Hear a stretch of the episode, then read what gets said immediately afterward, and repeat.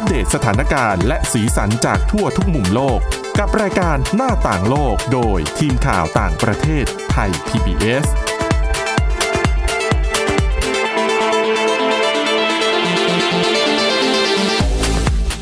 สวัสดีค่ะคุณผู้ฟังต้อนรับเข้าสู่รายการหน้าต่างโลกค่ะ ในวันนี้นะคะเราก็มีเรื่องราวที่มีความเกี่ยวข้องกับเรื่องของการระบาดของโควิด -19 นะคะอย่างเรื่องของการย้ายงานนะคะ เพราะว่ามีผลสำรวจที่น่าสนใจค่ะ ที่พบว่าช่วงนี้เนี่ยหลายคนเบื่องานที่ทำอยู่ แต่ว่า อย่าเพิ่งย้ายดีกว่า อย่าเพิ่งเปลี่ยนงานนะตอนนี้ดีกว่า แต่ว่าเหตุผลนั้นเพราะอะไรเดี๋ยวมาติดตามกันนะคะ และวันนี้ค่ะ คุณทิพย์ตะวันธีรนัยพงศ์สวัสดีค่ะ สวัสดีค่ะ คุณทิพย์ตะวันก็มีเรื่องราวเกี่ยวกับเรื่องของกระแสการเอ่อเหยียดเชื้อชาติ โดยเฉพาะกลุ่มชาวอเมริกันเชื้อสายเอเชียนะคะค่ะที่ได้เห็นเป็นข่าวว่าถูกทำร้ายไม่เว้นแต่ละวัน ใช่ค่ะล่าสุดก็มีความร่วมมือร่วมใจนะคะ ของภาคเอกชนที่ร่วมมือกันก่อตั้งมูลนิธิเพื่อที่จะ เอ่อเรียกว่าอะไรอะช่วยหาทางแก้ไขปัญหานี้งั้นเดี๋ยวเราไปเริ่มต้นที่เรื่องนี้กันก่อนดีกว่านะคะค่ะคุณทิตวันอย่างที่เราเห็นอืมเวลาเราแปลข่าวหรือบางทีเสเสพข่าวจากสื่อเนี่ยนะคะ ก็จะเห็นคลิปภาพใช่ค่ะ ชาวเอเชีย ถูกทำร้ายอืมแล้วทำร้ายเนี่ย ไม่ใช่ว่ามีความโกรธแค้นกันส่วนตัวนะ คือใช่แค่เดินผ่านมาแล้ว เห็นว่าอ้าวคนนี้หน้าตาเป็นคนเอเชียก็ลงมือทำร้ายเลย อันนี้เป็นเหตุการณ์ที่ค่อนข้างน่ากังวลมากในสหรัฐอเมริกานะคะ แล้วก็เป็นภาพที่ให้เราเห็นคือเมื่อก่อนเนี้ยไม่ใช่ว่าไม่มีมีเหมือนกัน เพียงแต่ค่ะว่าเราอาจจะไม่ค่อยได้เห็นภาพสักเท่าไหร่ แต่ช่วงระยะหลังมาเนี่ยโดยเฉพาะตั้งแต่เกิดการแพร่ระบาดของโควิด -19 อืมปฏิเสธไม่ได้ว่าทั่วโลกกระแสการต่อค่ะต้าน หรือว่าเกลียดเกลียดชังคนเอเชีย เพิ่มมากขึ้นไม่ใช่แค่ในสหรัฐอเมริกาเท่านั้นฝั่งยุโรป ก็มีเช่นเดียวกัน แล้วก็มีข่าวที่คนเอเชีย เชื้อสายเอเชียถูกทำร้ายร่างกายเนี่ยก็มีมาตลอด โดยเฉพาะอะในสหรัฐอเมริกาก็มีทั้งเรื่องของการไปกราดยิงถ้าใครยังจำกันได้ค่ะตอนนั้นที่ไปเป็นร้านยิงกันวดใช่อืมตั้งแต่เดือนมีนาคมนะคะค่ะแล้วก็หลังจากนั้นเนี่ยก็มีเกิดขึ้นมาเรื่อยๆอะนะคะทำร้ายทั้งผู้สูงอายุก็มีอืมที่แบบ คืออยู่ๆก็ค่ะถูกทำร้ายอะ คือจริงๆเนี่ยก็มีนักวิเคราะห์หลายคนมองว่าจริง ๆ แล้วเนี่ยกระแสเกลียดชังคนเชื้อสายเอเชียเนี่ยมีอยู่นานแล้ว ใช่ อาจจะด้วยมองว่าเขาอาจจะมองว่าคนกลุ่มนี้เนี่ยเข้ามาแย่งงานเขาเข้ามาแย่งสวัสดิการเขานะคะ แต่ว่าก่อนหน้าเนี้ย การแสดงออกถึงความเกลียดชังอาจจะยังไม่ไม่ได้มากมายนะยังมีความยับยั้งชั่งใจใช่อยู่ แต่พอตอนเนี้ยอะเกิดปัญหามากขึ้นไปอีกก็ทำให้ แล้วประกอบกับตัวผู้นำสอดีตผู้อดีตนำสหรัฐย่างอเมริโดกานัลด์ทรัมป์ใช่ค่ะ ก็ยิ่งเหมือนการเป็นการปลุกกระแส ความค่ะไม่พอใจเพิ่มมากขึ้น แล้วพอเกิดเหตุ การก่ออาชญากรรมที่อยู่บนพื้นฐานของความเกลียดชังทางด้านเชื้อชาติแบบเนี้ยค่ะเข้ามา คือเกิดขึ้นน่ะนะคะมาเรื่อยๆเนี่ยก็เลยทำให้ผู้ที่เอ่อเป็นคนอเมริกันเชื้อสายเอเชีย แล้วก็ภาคเอกชนหลาย ๆ หลาย ๆ ภาคส่วนอะค่ะทั้งบริษัทที่เป็นบริษัทด้านไอทีใหญ่ ๆ เอ่ยหรือค่ะว่าเป็นระดับผู้นำชุมชนอะไรเงี้ยก็มาจับมือร่วมกันค่ะ แล้วก็ก่อตั้งเป็นมูลนิธิค่ะ ที่ชื่อว่า Asian American Foundation หรือว่ามูลนิธิเอเชียอเมริกันนะคะ โดยกลุ่มเนี้ยเขาบอกว่าจะเป็นกลุ่มที่จะ ให้ความสำคัญเป็นการเฉพาะเลยนะค่ะคือให้ความช่วยเหลือ แล้วก็สนับสนุนชาวอเมริกันเชื้อสายเอเชียกับชาวอเมริกันที่เป็นเชื้อสายที่มาจากกลุ่มประเทศเกาะอะค่ะ ในมหาสมุทรแปซิฟิกก็คือค่ะเป็น ก็เขาก็จะดูแบบเหมือนเอเชียเหมือนกันอืมอ่ากลุ่มเนี้ยก็เขาบอกว่ามีอยู่ในสหรัฐอเมริกาเนี่ยจำนวนประมาณ 23 ล้านคนด้วยกันค่ะก็เยอะ ทีเดียวเหมือนกันนะคะ แล้วก็กระจายอยู่ตามเมืองต่างๆนี่แหละ โดยกลุ่มนี้ค่ะ Asian American Foundation เนี่ยเขาบอกว่าหน้าที่ของเขาเนี่ยจะช่วยทำอะไรบ้าง เขาบอกว่าเขาจะช่วยนะคะหนึ่งคือสนับสนุน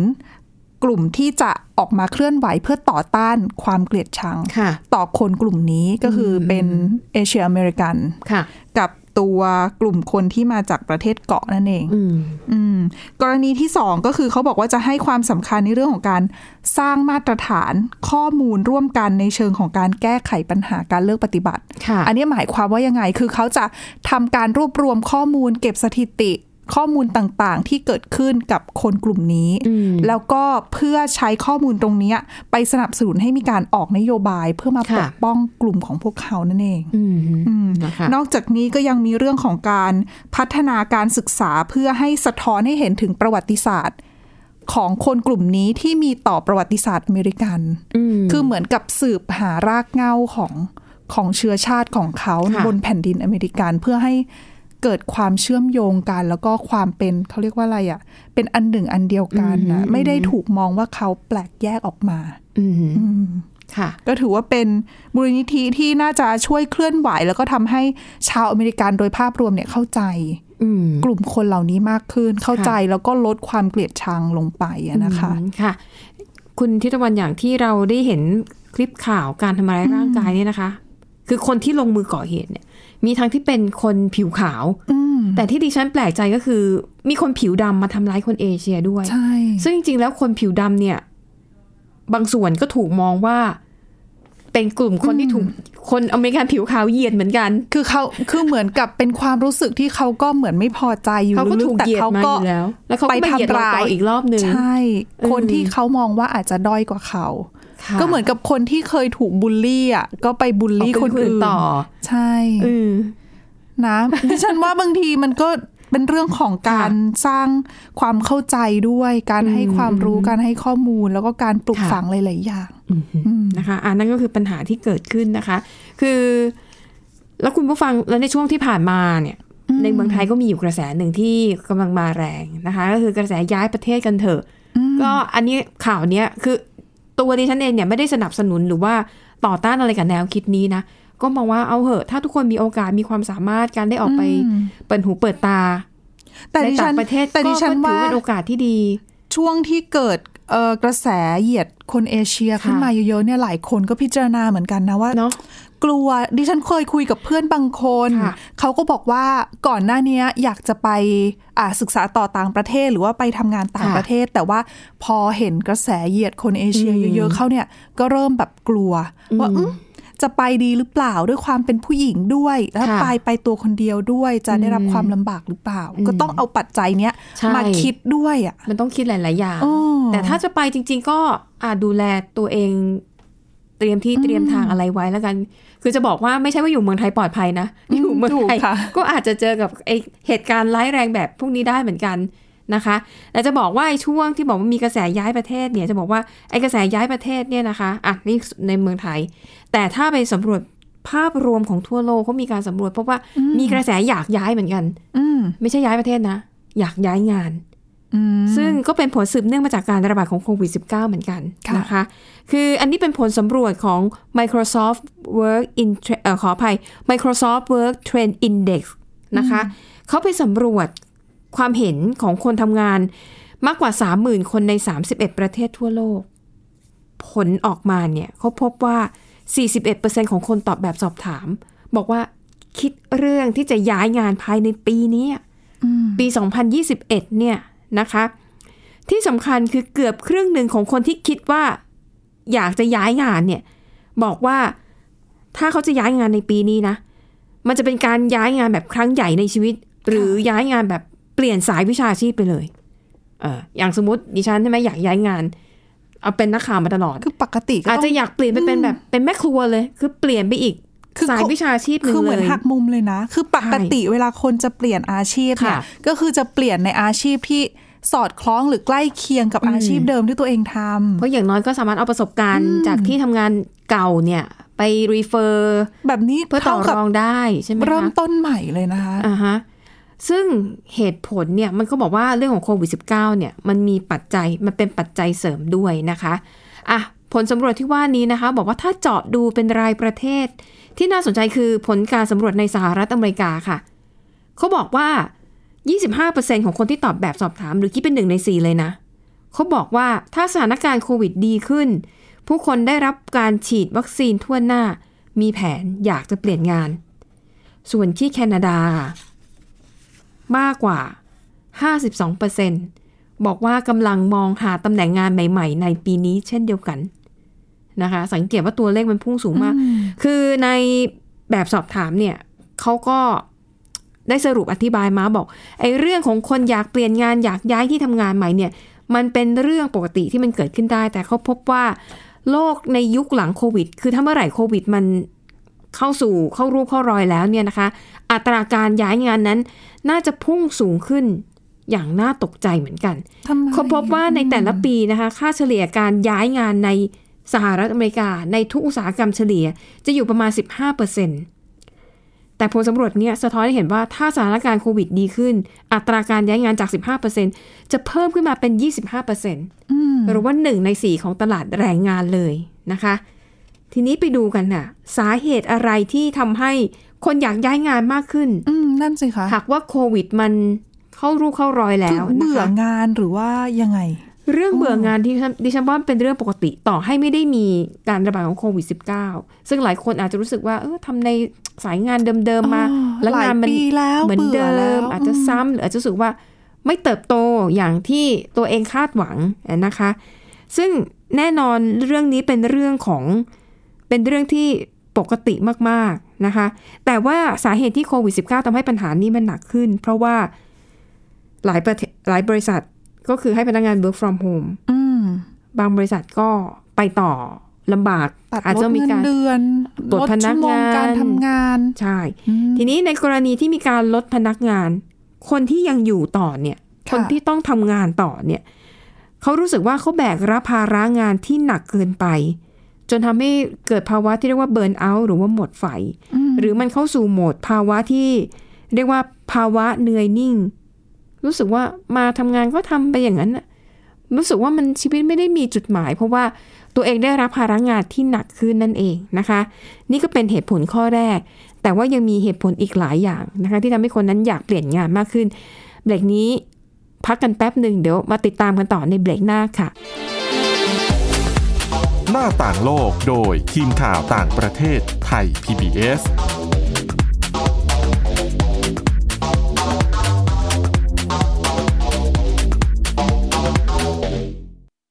ค่ฟังความคิดก็ดังขึ้น เต็มอิ่งทั้งความรู้และความสนุกกับไทย PBS Podcast อาหารเนี่ยมันจะมีสัญญะทางการเมืองเนี่ยซ่อนอยู่ มีเจ้าหญิงแสนสวยพระองค์หนึ่งถูกสาปให้เป็นโรคซึมเศร้าคำนี้มันมีความหมายมากคำว่า winter of something เนี่ยฤดูหนาวของอะไรก็ตามเนี่ยมันจะมีเหตุการณ์ในประวัติศาสตร์ที่มันจะถูกใช้คำว่า winter เนี่ยตลอดเวลา ทางการจีนออกมาเปิดเผยนะคะว่าประชาชนที่เป็นผู้ใหญ่ประมาณครึ่งหนึ่งของทั้งประเทศอะ มีน้ำหนักเกินแล้วก็เป็นโรคอ้วน ตอบโจทย์ทุกไลฟ์สไตล์ตั้งแต่มีโควิดเนี่ย Apple สร้างสรรค์ฟีเจอร์เพื่อให้มันสอดคล้องกับโควิดเลย ผมจะนำมาเล่าใน EP นี้เนี่ย คือเกี่ยวกับค่ายกักกันอัลชวิกในประเทศโปแลนด์ ฟังได้ทุกที่ทุกเวลาทุกช่องทาง ค้นหาคำว่าไทย PBS Podcast หรือที่เว็บไซต์ www.thaipbspodcast.com ราะวิทยาศาสตร์อยู่รอบตัวเรา มีเรื่องราวให้ค้นหาอีกมากมาย เทคโนโลยีใหม่ ๆ เกิดขึ้นรวดเร็วทำให้เราต้องก้าวตามให้ทัน อัปเดตเรื่องราวทางวิทยาศาสตร์ เทคโนโลยี และนวัตกรรม ที่จะทำให้คุณทันโลก กับรายการ s c i e n t e c h ทุกวันจันทร์ถึงวันศุกร์ทางไทย PBS Radio ห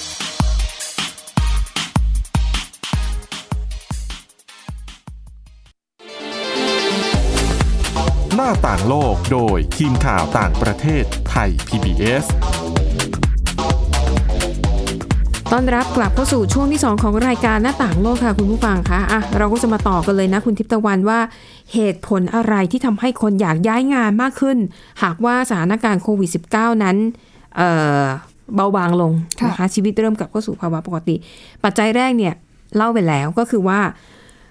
คนที่ยังต้องทำงานอยู่เนี่ยเขารู้สึกว่าเขาแบกรับภาระงานหนักเกินไป จนทำให้เกิดภาวะหมดไฟ หรือบางคนก็เกิดภาวะเหนื่อยนิ่งที่รู้สึกว่าชีวิตว่างเปล่า ไม่มีจุดหมายมาทำงานก็คือทำว่าอย่างนั้นงั้นอะไรอย่างเงี้ยนะคะ ก็เลยรู้สึกว่าเอออยากจะเปลี่ยนงานหรืออาจจะเปลี่ยนสายวิชาชีพไปเลยนะคะ ประเด็นที่สองค่ะ คนจำนวนมากนะคะ กังวลว่าทักษะที่ตัวเองมีอยู่เนี่ยนะคะ อาจจะไม่เพียงพอแล้วสำหรับโลกในยุคนี้ หรือมองว่าหน้างานที่ตัวเองทำเนี่ยกำลังจะไม่มีความสำคัญอีกแล้วในโลกการทำงานแห่งอนาคต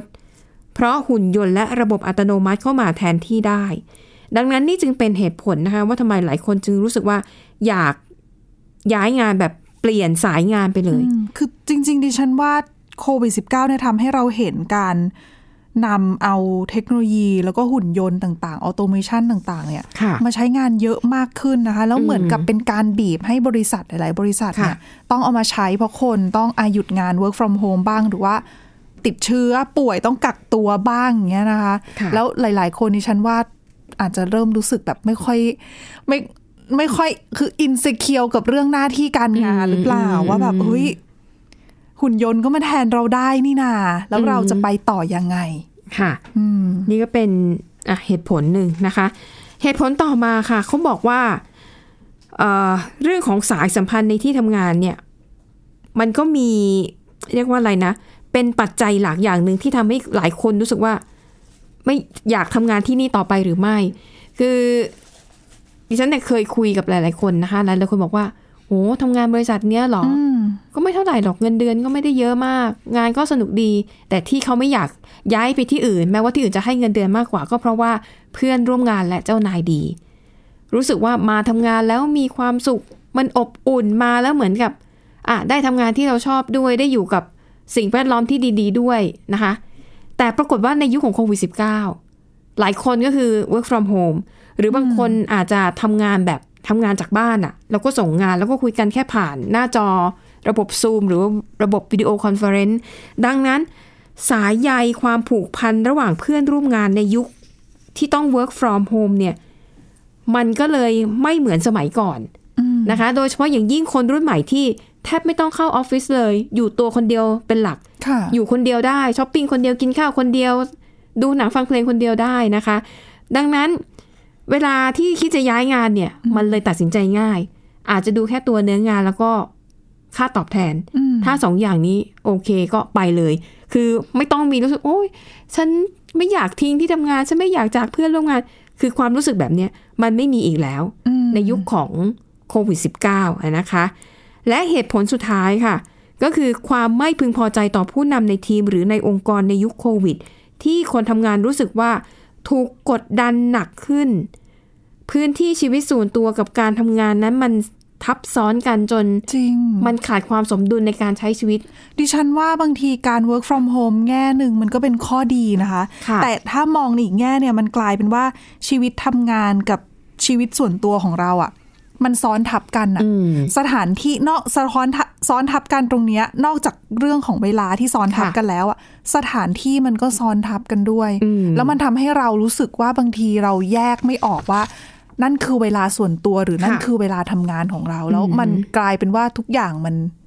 มันแน่นไปหมดค่ะอืมนะคะก็สรุปอีกทีแล้วกันว่าปัจจัยที่ทำให้คนงานในยุคปัจจุบันเนี่ย มีความต้องการที่จะเปลี่ยนงานทันทีหากว่าสถานการณ์ดีขึ้นนะคะ ก็คือหลักๆ คือรู้สึกว่าทำงานหนักแต่ว่าไม่เห็นโอกาสในการเติบโตนะคะ แล้วก็มองว่างานที่ทำในปัจจุบันเนี่ยมันเป็นงานที่กำลังจะไม่มีความสำคัญอีกต่อไปในโลกแห่งอนาคตนะคะ รวมถึงการที่หัวหน้างานเนี่ยไม่เข้าใจและไม่พยายามสร้างสมดุลของการทำงานและการใช้ชีวิตของพนักงาน รวมถึงความรู้สึกของเออ คนที่ work from home แล้วรู้สึกว่าห่างเหินจากเพื่อนร่วมงานและองค์กรทำให้ไม่มีความผูกพัน การตัดสินใจจะไปมันก็ทำได้ง่ายขึ้นนะคะ แต่ถามว่าในยุคโควิดแบบนี้หลายคนก็บอกว่าก็ได้แต่คิดแหละ ว่าอยากจะย้าย แต่ยังย้ายงานจริงๆอะทำยากทำยาก เพราะหนึ่งอืมเรื่องของปัญหาด้านเศรษฐกิจอันนี้ทราบว่าดีไม่ต้องพูดมากสองตลาดแรงงานทั่วโลกเนี่ยนะคะ ต่อให้โควิดเนี่ย มันสิ้นสุดลง ซึ่งดูแล้วก็คงจะนาน มันน่าจะอยู่กับเราไปอีกยาวๆนะคะ แต่ต่อให้สถานการณ์โควิดดีขึ้นก็ใช่ว่าตลาดแรงงานทั่วโลกน่าจะยังฟื้นตัวเต็มที่ค่ะดังนั้นลาออกตอนนี้ หรือย้ายงานใหม่ มันก็ไม่มีความแน่นอน ใช่ ใช่ไหมคะ อะไรอะไรมันก็เกิดขึ้นได้ ดังนั้นนะคะอ่าอะอันนี้ก็เป็นเรียกว่าเป็นแนวความคิดของคนทำงานในโลกยุคปัจจุบัน อ่าดังนั้นในส่วนของตัวพนักงานเองอะก็เข้าใจสถานการณ์ดี ดังนั้นจะคิดจะทำอะไรก็ต้องประเมินเอาคิดยะๆอืมอืมแต่ว่าส่วนหนึ่งดิฉันก็คือในฐานะที่เป็นคนทั้งเคยทำงานในสายอาชีพที่ตรงกับที่เรียนมากับค่ะทำงานที่ไม่ได้ใช้วิชาชีพของตัวเองเลยอะไรเงี้ยอืมดิฉันรู้สึกว่าบางทีอะการได้เปลี่ยนบรรยากาศอะมันก็ค่ะทำให้เรา เหมือนมีไฟมากขึ้นเหมือนกันนะอืมแต่ว่าอะถ้าเมืองไทยเราอาจจะไม่ค่อยมีแบบระบบลาพักร้อนยาวๆไงค่ะอย่างต่างประเทศเขามีอะในยุคก่อนโควิด -19 นะคะอ่าฮะบางทีลาได้เป็นเดือนเดือนๆแบบเนี้ยเดือนเดือนๆหนึ่งเขาก็สามารถอะไปเที่ยวหรือว่าค่ะไปทำงานไป ท่องเที่ยวตามที่ต่างๆ ไปเป็นอืมอาสาสมัครตามที่ต่างอืมๆดิฉันว่าตรงนั้นเนี่ยอาจจะเป็นการเปลี่ยนบรรยากาศ แล้วก็ทำให้คนกลับมามีไฟในการทำงานประจำของตัวเองได้เหมือนเดิมก็ได้เหมือนกันนะค่ะแต่ในขณะเดียวกันมองในมุมกลับนะคะ บริษัทต่างๆเนี่ยในเมื่อรู้อย่างนี้แล้วเนี่ยถ้าอยากจะรักษาคนเก่งคนดีไว้ในองค์กรอืมก็ต้องพยายามสร้างสมดุลให้ทำให้ อะพนักงานรู้สึกว่าอ้าวทำงานหนัก แต่คุณก็จะได้รับผลตอบแทนที่คุ้มค่านะค่ะคุณยังมีโอกาสเติบโตในสายงานนะ อะไรแบบเนี้ยนะคะ แล้วก็ดูแลเรื่องอะหนึ่งคือเรื่อง เรื่องสิ่งที่พนักงานจะได้รับเป็นการตอบแทนจากการทำงานหนัก แล้วก็เรื่องของการสร้างความสมดุลแล้วการระหว่างการใช้ชีวิต แล้วก็การทำงานนะคะว่า ก็ต้องปรับกันทั้งสองฝ่ายนั่นแหละอืมนะคะ อันนี้ก็คือเรื่องราวหาความพขอองดีนะใช่ใช่ใช่นะคะ คุณทิพย์ตะวันเองก็มีเรื่องราวที่น่าสนใจเกี่ยวกับการ work ใช่ from home เหมือนกัน มันทำให้เทรนด์การแต่งบ้านเปลี่ยนไปอีกแล้ว ใช่ค่ะ คืออย่างที่ทุกๆคนทราบนะว่ายุคโควิด -19 ทำให้คนหันมาอยู่กับบ้านมากขึ้นค่ะทุกอย่างต้องทำที่บ้าน ดังนั้นเนี่ยเมื่อก่อนเนี่ยเขาบอกว่า กระแสการแต่งบ้านที่มาเลยก็คือกระแสเรื่องมินิม a ลิสอืมก็คือแต่งให้น้อย เรียบง่าย พูดอีกทีเข้าใจง่ายๆกระแสอ่าแบบมูจิ สไตล์มูจิค่ะคือเรียบง่ายของน้อยชิ้น แต่แต่ใช้ว่าประโยชอืน์มได้หลากหลาย แล้วก็บ้านก็จะไม่ค่อยรกเท่าไหร่โล่งๆนะคะค่ะแต่ดิฉันไปเจอบทความหนึ่งค่ะของสำนักข่าว BBC ค่ะเขาก็พูดเอาไว้ว่าตอนเนี้ยที่อังกฤษกระแสที่กำลังมาเลยเนี่ย ไม่ใช่มินิม a ลิส แต่เป็นแม็กซิม a ลิสค่ะ ตรงข้ามเลยเหรอ ใช่เขาบอกตรงข้ามเลยแม็กซิม a ลิสก็คือ เยอะเอาไว้ เยอะไว้ก่อน เป็นคนเยอะๆไว้ก่อน ต้องเยอะจะดีสิ่งเหรอค่ะเขาเรียกว่าเป็นการตกแต่งบ้านแบบเยอะสิ่งค่ะ คือในบ้านเนี่ยจะต้องมีของทุกอย่าง แล้วจะต้องมีแบบเยอะๆอะแต่เขาบอกว่าเยอะในที่นี้ไม่ใช่รกนะค่ะอเยอะแบบตั้งใจอืมเช่นผนังเนี่ยปกติถ้า มินิม a ลิสเนี่ยก็จะไม่ค่อยจะโล่งๆใช่ไหมคะอืมแต่แม็กซิม a ลิสเนี่ยจะต้องมีแบบรูปติด หรือว่าสิ่งของประดับฝฝาผนังอะอืมให้เต็มเลยนะคะ เรียงค่ะอย่างสวยหรือว่าโต๊ะเก้าอี้ต่างๆ เนี่ยก็ต้องมีการจัดวางหนังสือที่แบบให้เต็มอะไม่ใช่โต๊ะอืมโล่งๆ เปล่าๆ แต่ต้องมีหนังสือมีแก้วมีอะไรจัอัดนเนี้ยวางเอาดิไว้ฉันให้นึสกวยถึงแคตตาล็อกของอ๋ออีอีเกีย คือจัดบ้านแบบของเต็มไปหมด แต่มันไม่ได้ดูแบบรกไม่ดีไงค่ะเออเขาบอกว่าหลาย ๆ คนเนี่ย พอเห็นบ้านเป็นแบบเนี้ย ก็จะรู้สึกว่า เออ มีความปลอดภัย รู้สึกอบอุ่นน่ะ รู้สึกมันครบเหลือดีกว่าขาด ใช่ อันนี้ก็ถูกใจพวกเรานะค่ะแต่ว่าต้องแต่งไม่ให้รกนะเขาบอกว่าเนี่ย เหล่านี้เป็นกระแสที่เปลี่ยนไป เพราะว่าคนเนี่ยเมื่อก่อนเนี่ยมองว่าบ้านเป็นเพียงแค่จุดเริ่มต้นของวันกับค่ะ จุดสิ้นสุดคือเรากลับไปบ้าน คือเช้ามาเราออกจากบ้านอืมไปทำงานกลับมาก็อยู่กับบ้านแล้วก็นอน หรือเรียกง่าย ๆ ว่าเป็นที่ไว้ซุกศีรษะนอนเท่านั้นใช่สำหรับคนทำงานแทบไม่ได้อยู่บ้านเนาะยุคก่อนเนี้ยใช่ค่ะ ดังนั้นเนี่ยเขาก็เลยมองว่าอะเมื่อก่อนเนี่ยเราใช้พื้นที่ในบ้านนอกบ้านอีกแบบหนึ่งค่ะแต่ยุคโควิด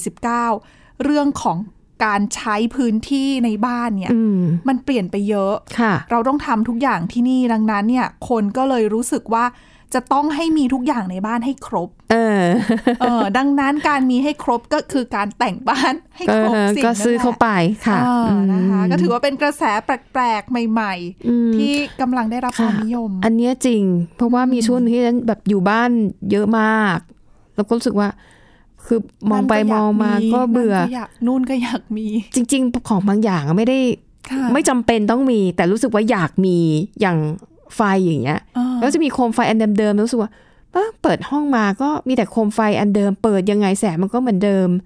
ก็เลยเปลี่ยนบรรยากาศก็ไปซื้อโคมไฟไม่ใช่โคมไฟ เป็นหลอดไฟ LED อะค่ะแบบที่เขาไม่ติดแบบติดต้นคริสต์มาสนะคะอ่าแต่ดิฉันนั้นเลือกที่มันเป็นสีนวลค่ะเหลืองๆ แล้วก็แค่นั้นแหละ แล้วก็ซื้อมาอันละไม่กี่สตางค์แล้วก็มาพันพันๆหัวเตียง มันก็สวยดีนะ สวยมันก็มันดูโรแมนติกดีออกนะคะ มันช่วยสร้างบรรยากาศแล้วมันทำให้เราไม่เบื่อ แล้วก็ไอ้ไฟแบบเนี้ยค่ะ คือมันปรับแบบได้ คือมันปรับลูกเล่นของการ ให้กระพริบเออให้กระพริบแบบจังหวะไหนหรือว่าจะค่อยแล้วเราก็เปิดเพลงนะ โอ้โหๆอ่าใช่ใช่คือ เบื่อความซ้ำซากอะ ก็เลยทำให้มันรู้สึกเออมีความหลากหลายขึ้นมาหน่อยโดยที่ คือไม่ต้องซื้อของชิ้นใหญ่ๆมาเพราะถ้าซื้อชิ้นใหญ่มามันก็จะไม่มีที่วางมันจะกลายเป็นรก ก็ดิฉันก็อาศัยของนี่แหละเล็กๆกระจุกกระจิกถือว่าเปลี่ยนบรรยากาศเอา ค่อยๆ ตกแต่งไปเพิ่มทีละชิ้นสองชิ้นค่ะฉันว่าเดี๋ยวก็จะเต็มพื้นที่เองนะใช่แล้วก็ถือว่าช่วยสนับสนุนอุตสาหกรรมอีคอมเมิร์ซ อ๋อใช่